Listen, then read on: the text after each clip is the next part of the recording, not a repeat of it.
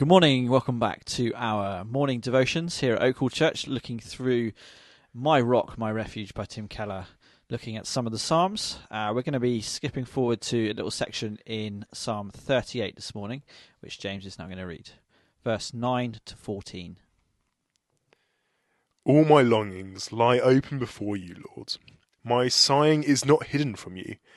My heart pounds, my strength fails me. Even the light has gone from my eyes. My friends and companions avoid me because of my wounds. My neighbours stay far away. Those who want to kill me set their traps. Those who would harm me talk of my ruin. All day long they scheme and lie.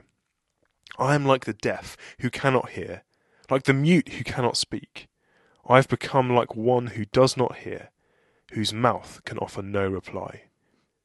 Today's reading speaks of our longings.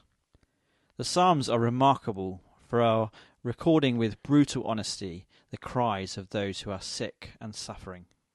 The Bible knows nothing of pain is an illusion, or just don't let it get to you, or if you really believe with all your heart, you could get your deliverance.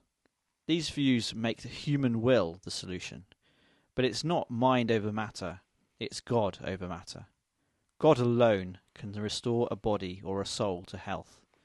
Not a molecule of our bodies or a faculty of our soul does its appointed job without His upholding hand. If He removes His hand, even for a moment, we face the truth we so often ignore. Without His help, we perish. Let's pray together. Lord, what a frail creature I am, in body and soul. Without your sustenance of both, I fall apart. So I come to you for both forgiveness and my health. Though I fail, I weep. Though I halt in pace, yet I creep to the throne of grace. Amen. Amen. Hopefully, you've been encouraged this morning. It's so good to open up God's Word in the morning, isn't it? Well, we hope you have a brilliant rest of the day, and we'll see you again tomorrow.